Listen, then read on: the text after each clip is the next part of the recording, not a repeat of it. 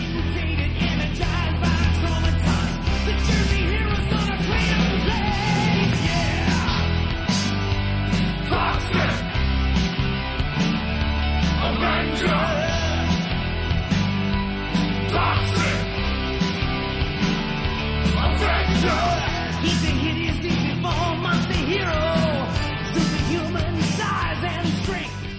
That was a bit of the theme song for The Toxic Avenger, a breakthrough independent movie directed by my guest today. Welcome to Words and Pictures, the show about the narrative arts. I'm your host, S.W. Conser, and I'm joined by a director, screenwriter, producer, and co founder of the film studio Troma Entertainment. His films include Class of Nuke 'Em High, Sergeant Kabuki Man, and four different Toxic Avenger movies, plus a reboot on the way. And he's the author of several books, including Make Your Own Damn Movie, Sell Your Own Damn Movie, and All I Need to Know About Filmmaking I Learned from the Toxic Avenger. Lloyd Kaufman, welcome to Words and Pictures. Well, uh, damn it, thank you so much. And uh, I'm so excited to come to Oregon so I can uh, play my shitty hashtag Shakespeare storm. The, the Hollywood theaters, the best theater we've ever played. God damn it. Luckily, I know you're not going to censor any of this because the title is hashtag Shakespeare storm. So uh, thank you for not censoring. It's really great. And I'm sure there won't be any beeps. You said one very bad word there. That was Oregon. It's actually it's actually Oregon. We'll change it to Troma, Oregon. But I am going to be at Movie Madness. Yeah, you know, the museum. It's like a museum. I'm going to sign at uh, Movie Madness video store. So Lloyd, uh, tell us a little bit about Troma Entertainment. This is a studio that you started back in the what 1970s with your business Michael partner. Herz and I began at Troma Entertainment 1974. And um, movies of the future until about 46 years later when Mr. Herz changed the slogan to disrupting media for 46 years. Now it's 49 years. And uh, it's just the mainstream It's too stupid. When they see an original movie, they don't know what to do with it. Cannibal the musical, it wasn't finished. I understand that. So uh, the big shots, uh, maybe they were too stupid to see the talent. But uh, we got it, and uh, we uh, finished the film for Trey Parker and Matt Stone. And it's one of our greatest.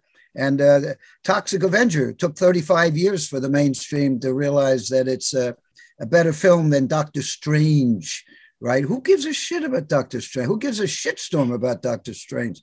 Two hundred million dollars over the weekend, though. So, but I think hashtag Shakespeare shitstorm.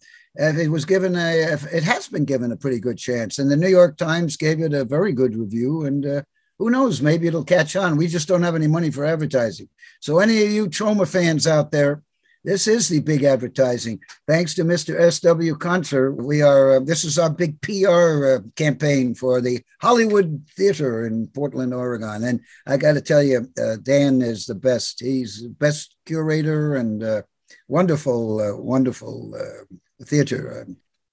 So the film that you're bringing to town, uh, your latest film, it's called Shakespeare's Shitstorm, and it's an adaptation No, no, no, of hashtag. The hashtag is very important Ah, okay. The, the, the, the two themes. One is uh, dealing with big pharma, and the other is uh, dealing with uh, so-called uh, snowflakes and the bullshit that comes out of the uh, internet from these uh, third-rate bloggers and people who are afraid to put their name on any, you know, these anonymous and political correctness that goes to the extreme of fascism. Well, the film is an adaptation of Shakespeare's The Tempest.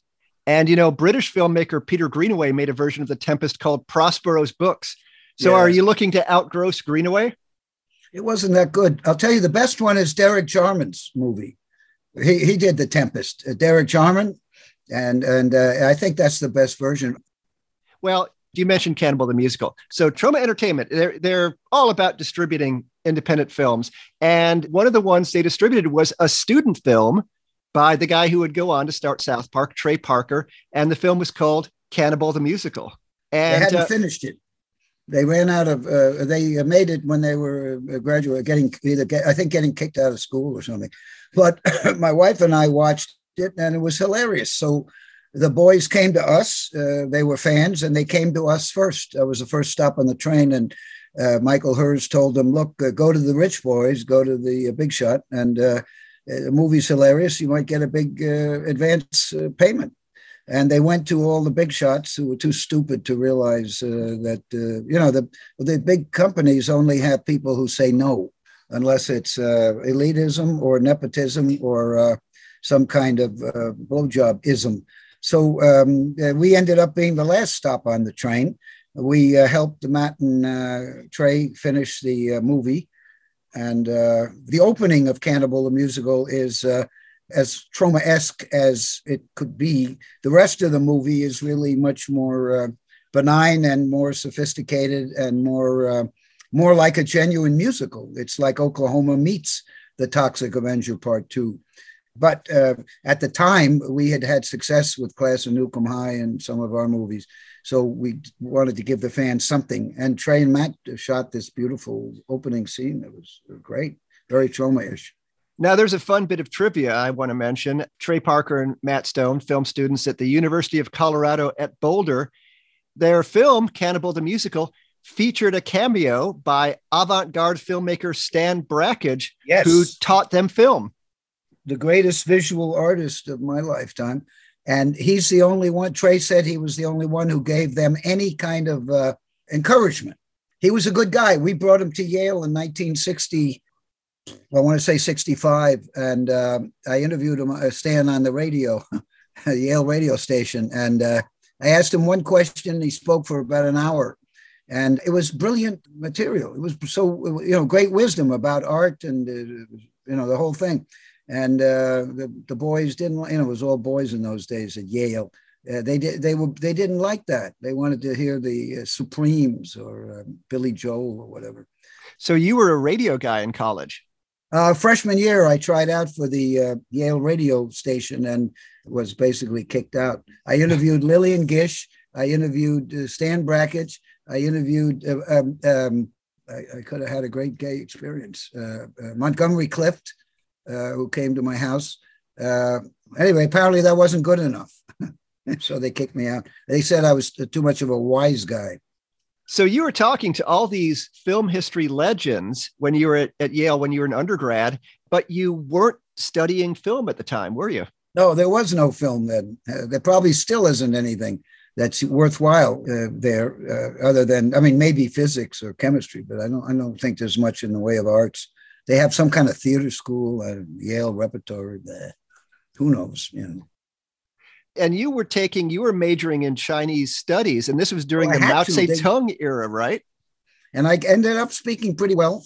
And when China opened up, I went over there a few times. They did a, a big retrospective at the Shanghai Film Festival about 20, 25 years ago of Troma and uh, they made a lot of money with it because they took our prints and bicycled them around several several theaters. I went to one of the theaters too. People spitting on the floors, all sorts of excitement. So I wanted to circle back to Yale because um, I've been told you were classmates at Yale with Oliver Stone, and legend has it that you grew up with Oliver and encouraged him to get into filmmaking. Well, not quite, but we did grow up together from the age of about eight, six, uh, very young. Our, wow. Our folks were very good buddies. And um, um, we used to have sleepovers where he just beat the shit out of me and I go home crying. Uh, that led to a long friendship. But he, uh, he, uh, when we were at Yale, I was making movies and he would hang around. He was writing a uh, very bad novel. Uh, I don't think he had thought about making movies, but he sort of hung around and we made Rappaccini based on a Hawthorne short story, and and then he uh, is in uh, the first film that I made that actually got into some movie theaters. Um, and um, Michael Herz actually liked it at the time, and although it's unwatchable, he was very very polite. Uh, Oliver's in that film, and then Oliver was one of the producers on Sugar Cookies with the Mary Woronov, Lynn Lowry, and a, a bunch of the Warhol superstars. And uh, he wanted to form a company together with me, but he was too crazy. He's a Oliver psycho. was too crazy for you, Oliver he's Stone. psycho. Yeah, he's a, uh, one of the greatest American filmmakers in history. So, but uh, you know, so was Howard Hawks. So was John Ford. You know, John Ford used to call John Wayne a Nancy boy, and imagine if he called uh, somebody of that today on a set. Holy crap, you'd be canceled so fucking fast. You'd feel like Al Franken uh, getting kicked out of the Senate by his own party. Well, I uh, I know that uh, Oliver Stone sat down with Vladimir Putin and caught a lot of flack for that.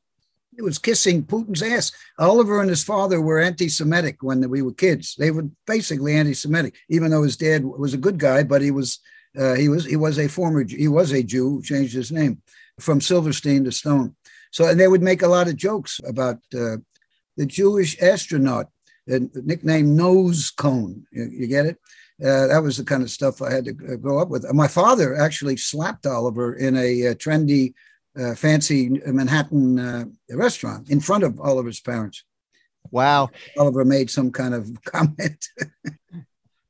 well, you in particular get credited with opening up the whole sort of filmmaking model. You know, nowadays anybody can pick up some digital filmmaking equipment and make a film, but back in the 70s and 80s, you were really encouraging this model where people could go out and just go nuts with their camcorders yeah. or their little Bolexes or whatever. Bolex, yes. I still have my Bolex. Me too. Yay. So you get a lot of credit for that. You get a lot of credit for being an influence on the kind of gutter punk film movement. Yep. I I, I don't argue with that without a doubt. Uh, and we're still here. How many movie studios who are genuinely independent have survived 50 years? Nobody. Let me mention that you got your start working for Cannon Films, and that's a studio that was famous for B movies, but also also they produced Oscar nominated films like Joe and Runaway Train. They did. Well, I don't know about uh, Runaway Train, but uh, I was there for, I worked on Joe, which is where I met uh, John G. Avildsen, who turned out to be a, very important uh, mentor of mine and led to my, uh, my Oscar winning performance in Rocky, the Oscar winning movie. And I was in the exterior of Rocky, where Stallone picks me up I'm a drunk laying in the gutter, and he picks me up, puts me on his shoulder, and takes me inside the bar. But you don't see inside the bar because in Philadelphia it was mainly exteriors. But uh, if I would pay my way to LA, uh, John G. Avildsen said I could be in the interior. So I, I went to LA, and there I am in the uh, several scenes. So you're uh, a drunk in the street in Philadelphia, and then you're an inside drunk in LA. Yep. Okay. In the exterior, I was genuinely drunk. In the interior, uh, I was uh, quite sober. And then uh, we worked together on slow dancing in the big city. And finally, uh, oh, no, no, before that was uh, Saturday Night Fever.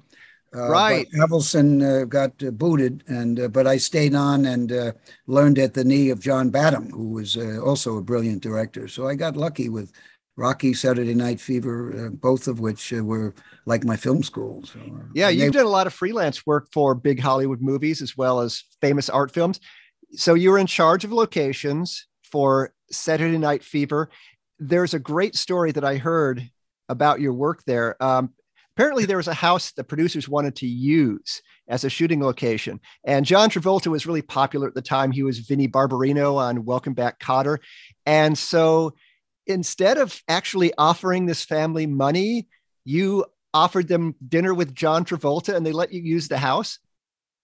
Well, they let it, the the Saturday night fever was uh, they put me on that because uh, I saved them millions of uh, Troma, not just me, but Troma saved them a shitload of money. Uh, all the Rocky uh, uh, iconic scenes were shot in Philadelphia using a non-union crew the, the crew that had shot Cry Uncle, which Avildsen directed, and which you can see safely and securely on uh, Troma Now. It's a hilarious movie. Uh, came out as an X rating, but uh, basically today it'd be PG. Uh, Cry Uncle, you should see it. It's absolutely hilarious. A wonderful satire. Avildsen turned a, a turd into a diamond. Cry Uncle. But anyway, so I had the opportunity to work a, uh, a lot with him and a big influence. And uh, I think part of the reason that uh, Toxie and Kabuki Man and are movies which are a little too outrageous. The reason that they have become uh, underground classics is the pathos, the Capra-esque characters in our movies. The uh, uh I would call it the Avildsen uh, heart uh, and soul that come out of Frank Capra and Preston Sturges. So um, he, he was a big deal. And uh, I learned a lot too, because Badham came on with about two weeks of notice and uh, rewrote a lot of the script and uh, added some action. And uh, I think, uh, you know, Avildsen would have done a great job if he continued, but Badham did do a great job. And I don't know how Saturday Night Fever ended up, but was it successful? So you were the Frank Capra of Toxic Slime, basically. Oh, I'm a big fan of Capra, absolutely. John Ford, Chaplin, Buster Keaton, of course, Stan Brakhage, number one, uh, Fritz Lang, Jean Renoir, Mizoguchi. Uh, you know, I'm 77 years old, so those were the type, Sam Fuller, those kinds of uh, auteur uh, directors were uh, in my brain because uh, when I was uh, at Yale, my freshman year, my roommate ran the Yale Film Society. And aside from going in and, and not having to pay to see the movies the uh, Yale Film Society was exhibiting. Uh, you know, it was a dollar, I think, or 50 cents, and saved a lot of money.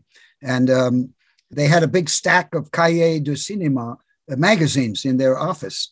They were in French. And of course, I, being uh, the supreme bourgeois, I speak French fluently. So I was reading through them, and uh, this whole auteur theory of, of filmmaking that these guys at Yale embraced I got caught up in that. So uh, eventually I decided to stay in New York. Well, my friend uh, LSD helped me, but um, eventually decided I'd try to be an auteur filmmaker and stay in New York and, you know, be in the underground, which is uh, where I am at this very moment in the Troma Underground. This is, this is, this well, we is, own this building. Uh, it's not the uh, Trump so, Tower, it's the Troma Tower. That's a good idea. So people might be surprised that you hooked up with Louis Malle and you were the production manager on My Dinner with Andre. Right after we made Waitress, in which uh, slapstick raunchy comedy before Porky's, very successful.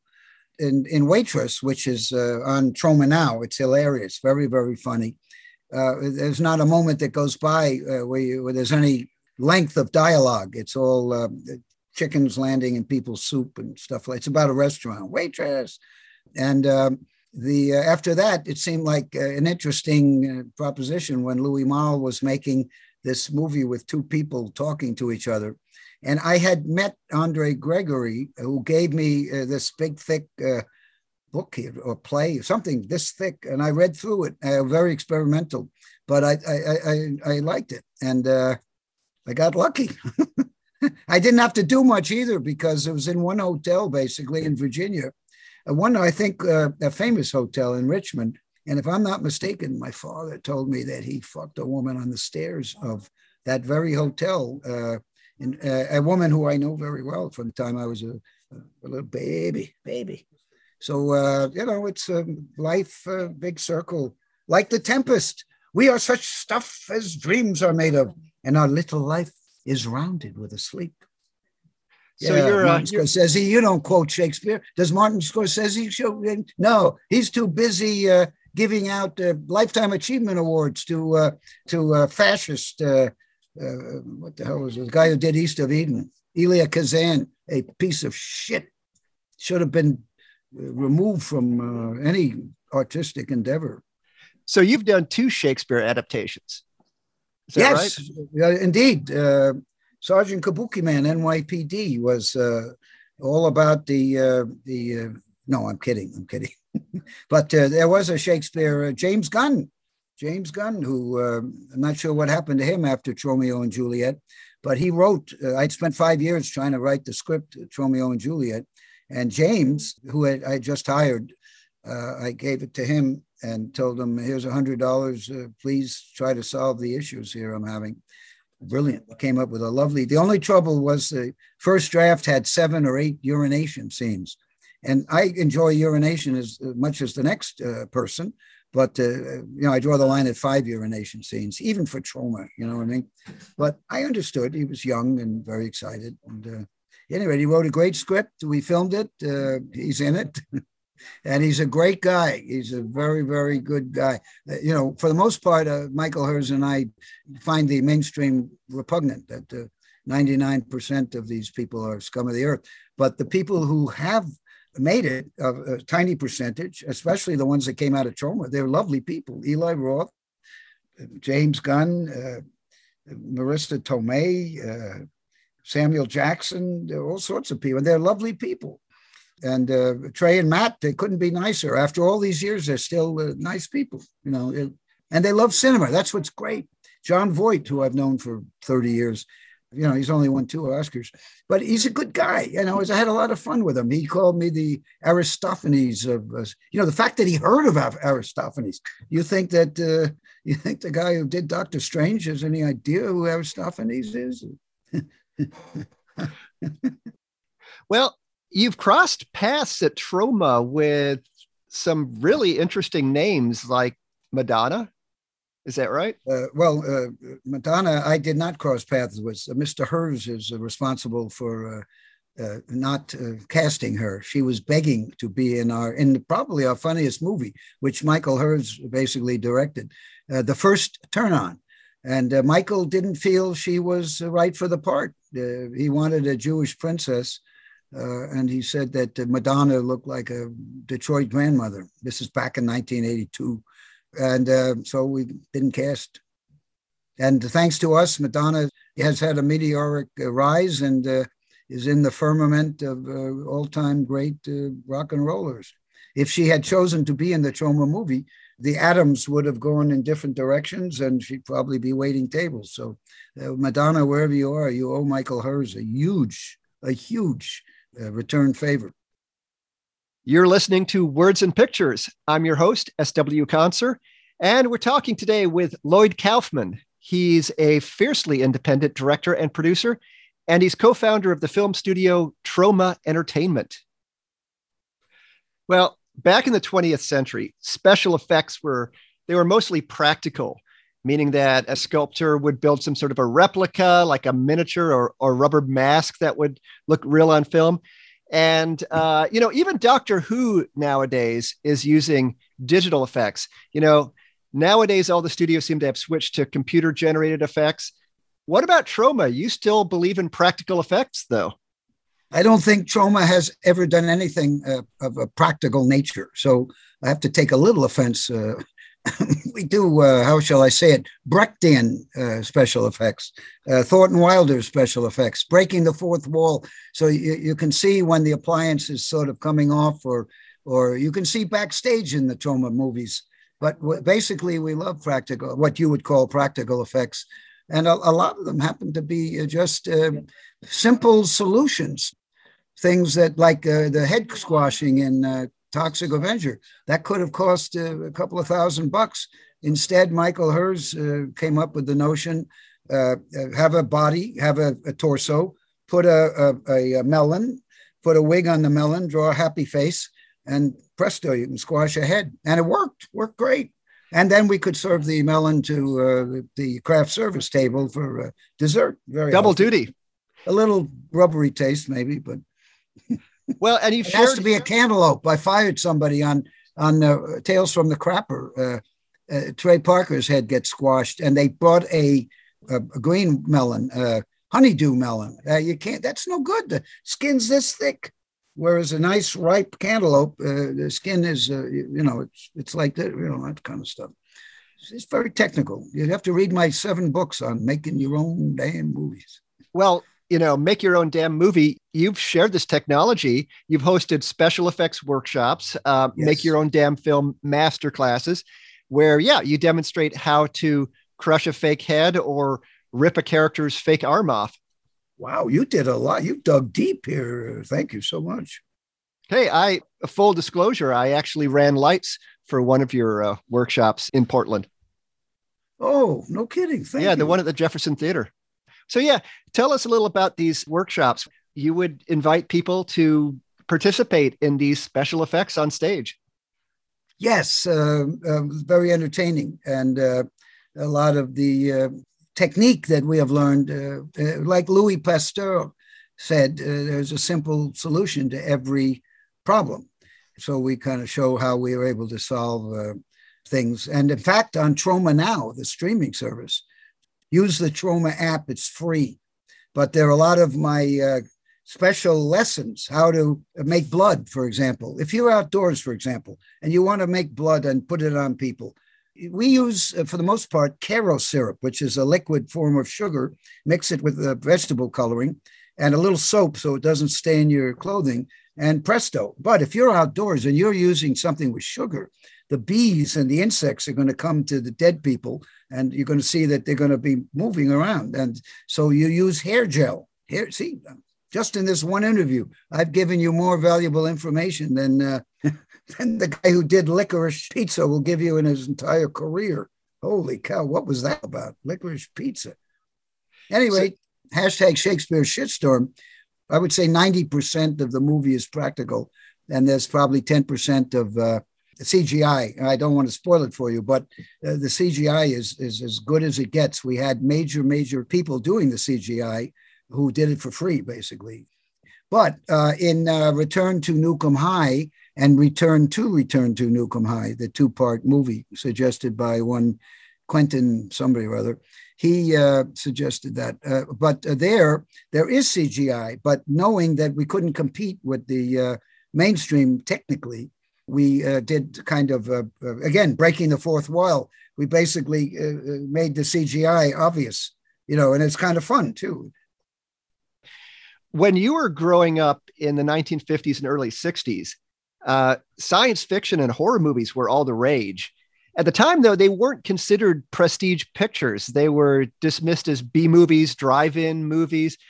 But the themes they often tackled were subjects that Hollywood wasn't touching Cold War politics, atomic yes. energy, racism, authoritarianism. Well, you're talking about the career of Roger Corman, who, as far as that's the only one I really uh, understand, because Guess Who's Coming to Dinner Tonight by Stanley Kramer was 100% boring and did nothing. It, you know, it was absolutely not. Uh, but The Trip, on the other hand, written by an actor, directed by Corman, uh, brilliant about LSD. And uh, the uh, the one with William Shatner, the uh, the uh, interloper, the what's it called? It's wonderful, great.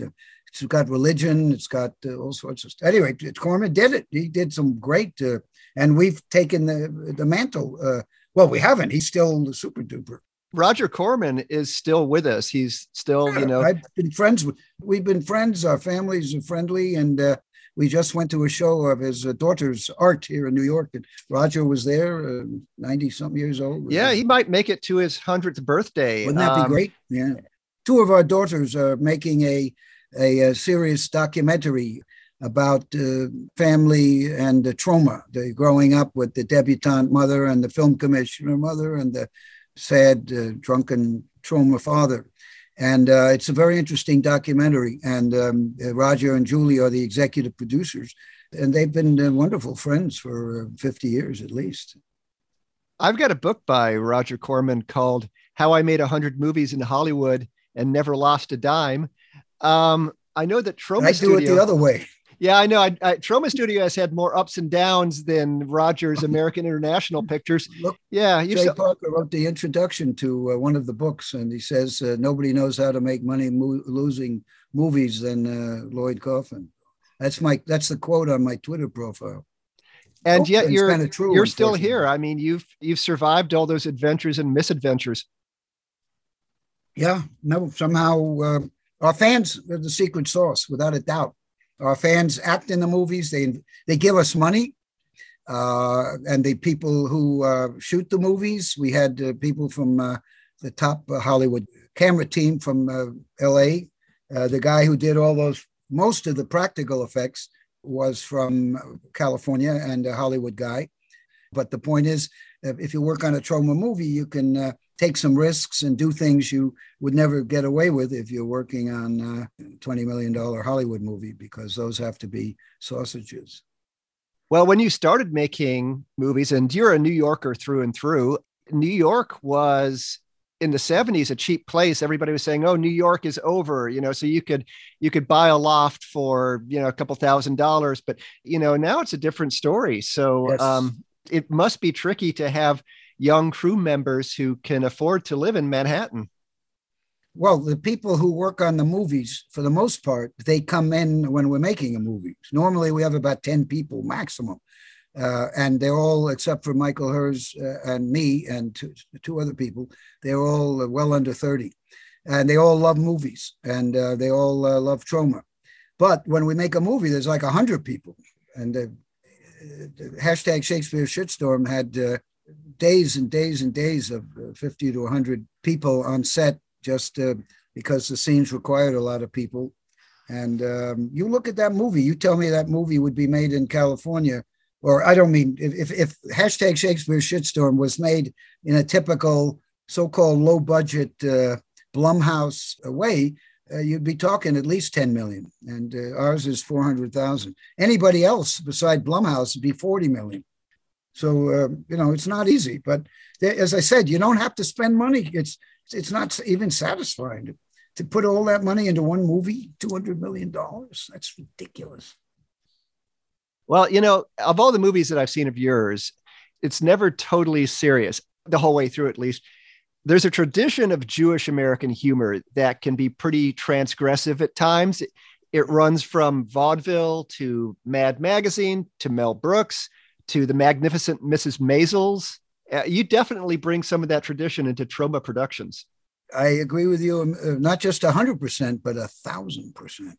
Uh, there's no question. My grandfather was in vaudeville. Uh, I don't know if you uh, remember Ed Wynn, but he was. Uh, they were in vaudeville. They had an act together. I can't. I don't remember what the name is, was, but uh, and he didn't. He got out. My grandfather got out of it just as Ed Wynn was becoming a star, which is what we're very good in doing that in our our family.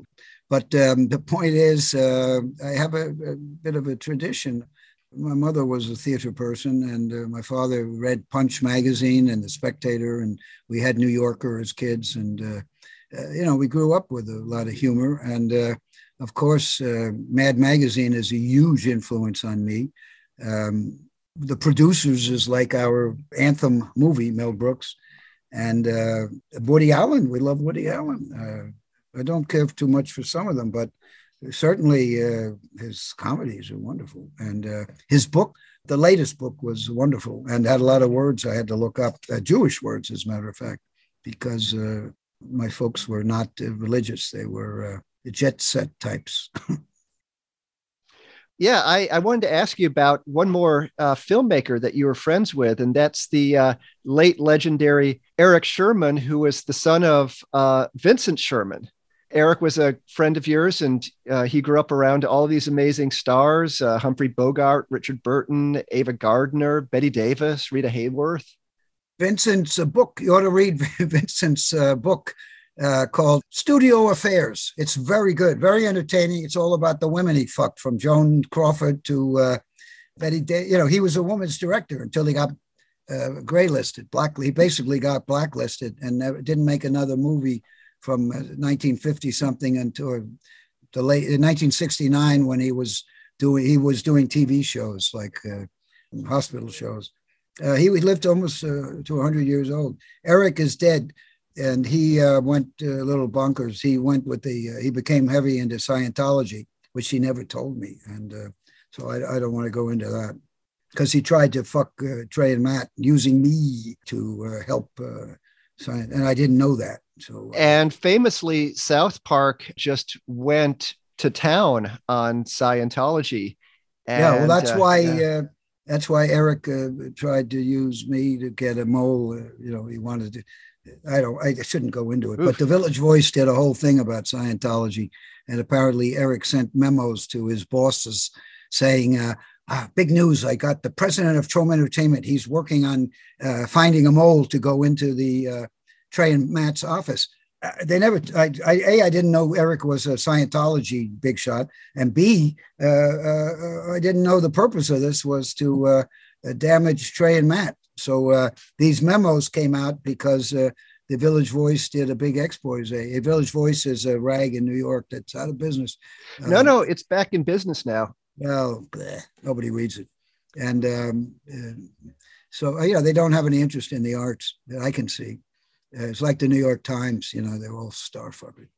But anyway, Eric fucked me there, and I, I uh, my wife insisted I would never talk to him again because, uh, uh, you know, he never told me that he uh, was in Scientology, and he fucked up my, he could have fucked up my friendship with Trey and Matt, and he may have. I don't know. Maybe they've, you know, who knows? They they claim that uh, they knew I wasn't involved, but you know, you never know. Certainly didn't help my relationships with Trey and Matt. That uh, the memos claim that memos made it look like I was in on it, you know, which I had no idea. Well, let's go out on a wacky note. Um, I heard, I heard that you got injured on the Morton Downey Jr. show. Yes, yes. Uh, the Troma team enjoy constantly running it on uh, YouTube, uh, where I get humiliated and beaten up and uh, have my shoulder dislocated. And uh, uh, yeah, it was a setup. It was in those days they had live it was a live uh, broadcast for the first week. I had no idea what it was. I was overseas at, at the so called Cannes Film Festival, I think it was. And um, supposedly this was going to be some sort of a, when they offered it, uh, my assistant uh, uh agreed to it, and uh, it was going to be a, a, Halloween party. And they, Troma was going to be the center of a discussion of horror and all. Instead, it was uh, if you see the if you see the footage, you'll see it was, it was all fixed. It was all pre. The audience was it was like a punk, like getting punked, except that uh, I didn't want to. He had a thing where he says to the audience, "Shall we keep them or do we get rid of them?" And it was all rehearsed because I could hear them when I was in the green room. Uh, they were practicing, so um, uh, I just didn't understand what they were practicing.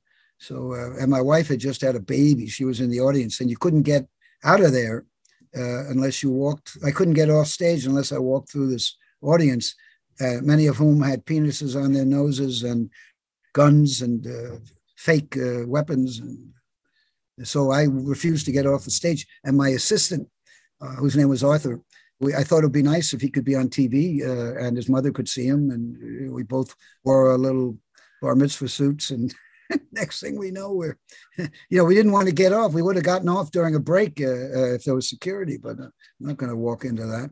So then they, the big fat security guys, uh, it was so powerful. It was so uh, forceful that my watch was ripped off my uh, wrist. And, and then they called the cops and the cops came in with these huge metal things. They looked like giant U-shaped metal, you know, and they were going to hit me. anyway, it was very unpleasant. We sued them, of course. Like we don't Yikes. sue many people. We haven't sued many people, only one or two in 50 years, but yeah, we drew some blood. Not much, but we did draw some blood. And they stopped the live uh, showing. They had uh, the delay. So if something uh, stupid happened, they, uh, they, and I don't think, uh, uh, I think that they toned it down a lot. And that was the end of Downey. He was full, of, anyway, he was full of shit. The only thing about him was his father Morton Downey Sr. was a, uh, a tenor, famous uh, crooner.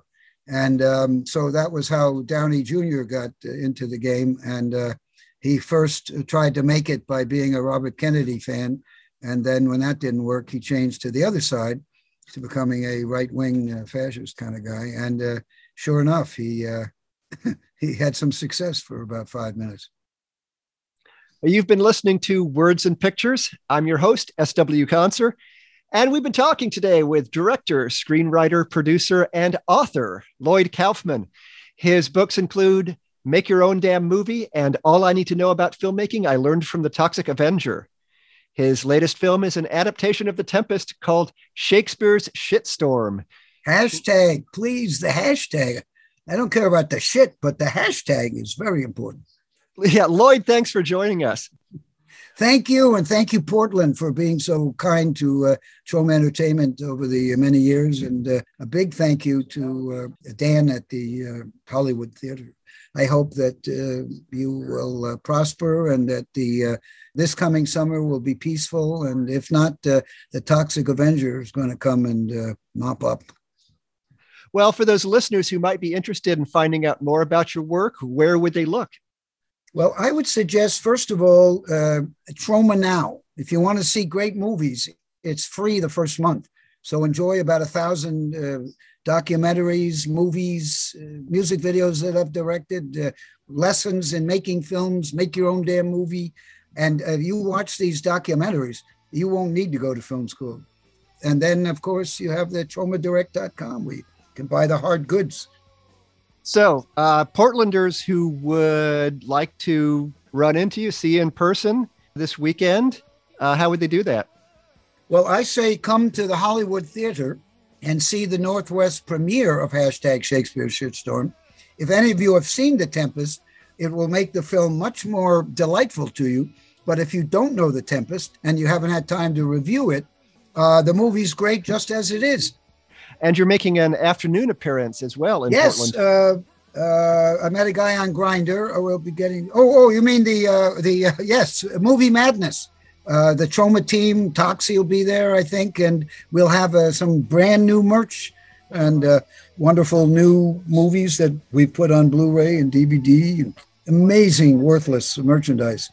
So you can get free photographs and free signatures, and uh, I'll sign anything. And thank you, Lloyd Kaufman. And thanks to all our listeners on the radio dial and on the web. You can find an archived version of this show later today at kboo.fm slash words and pictures. And be sure to follow us on social media at Words and Picture.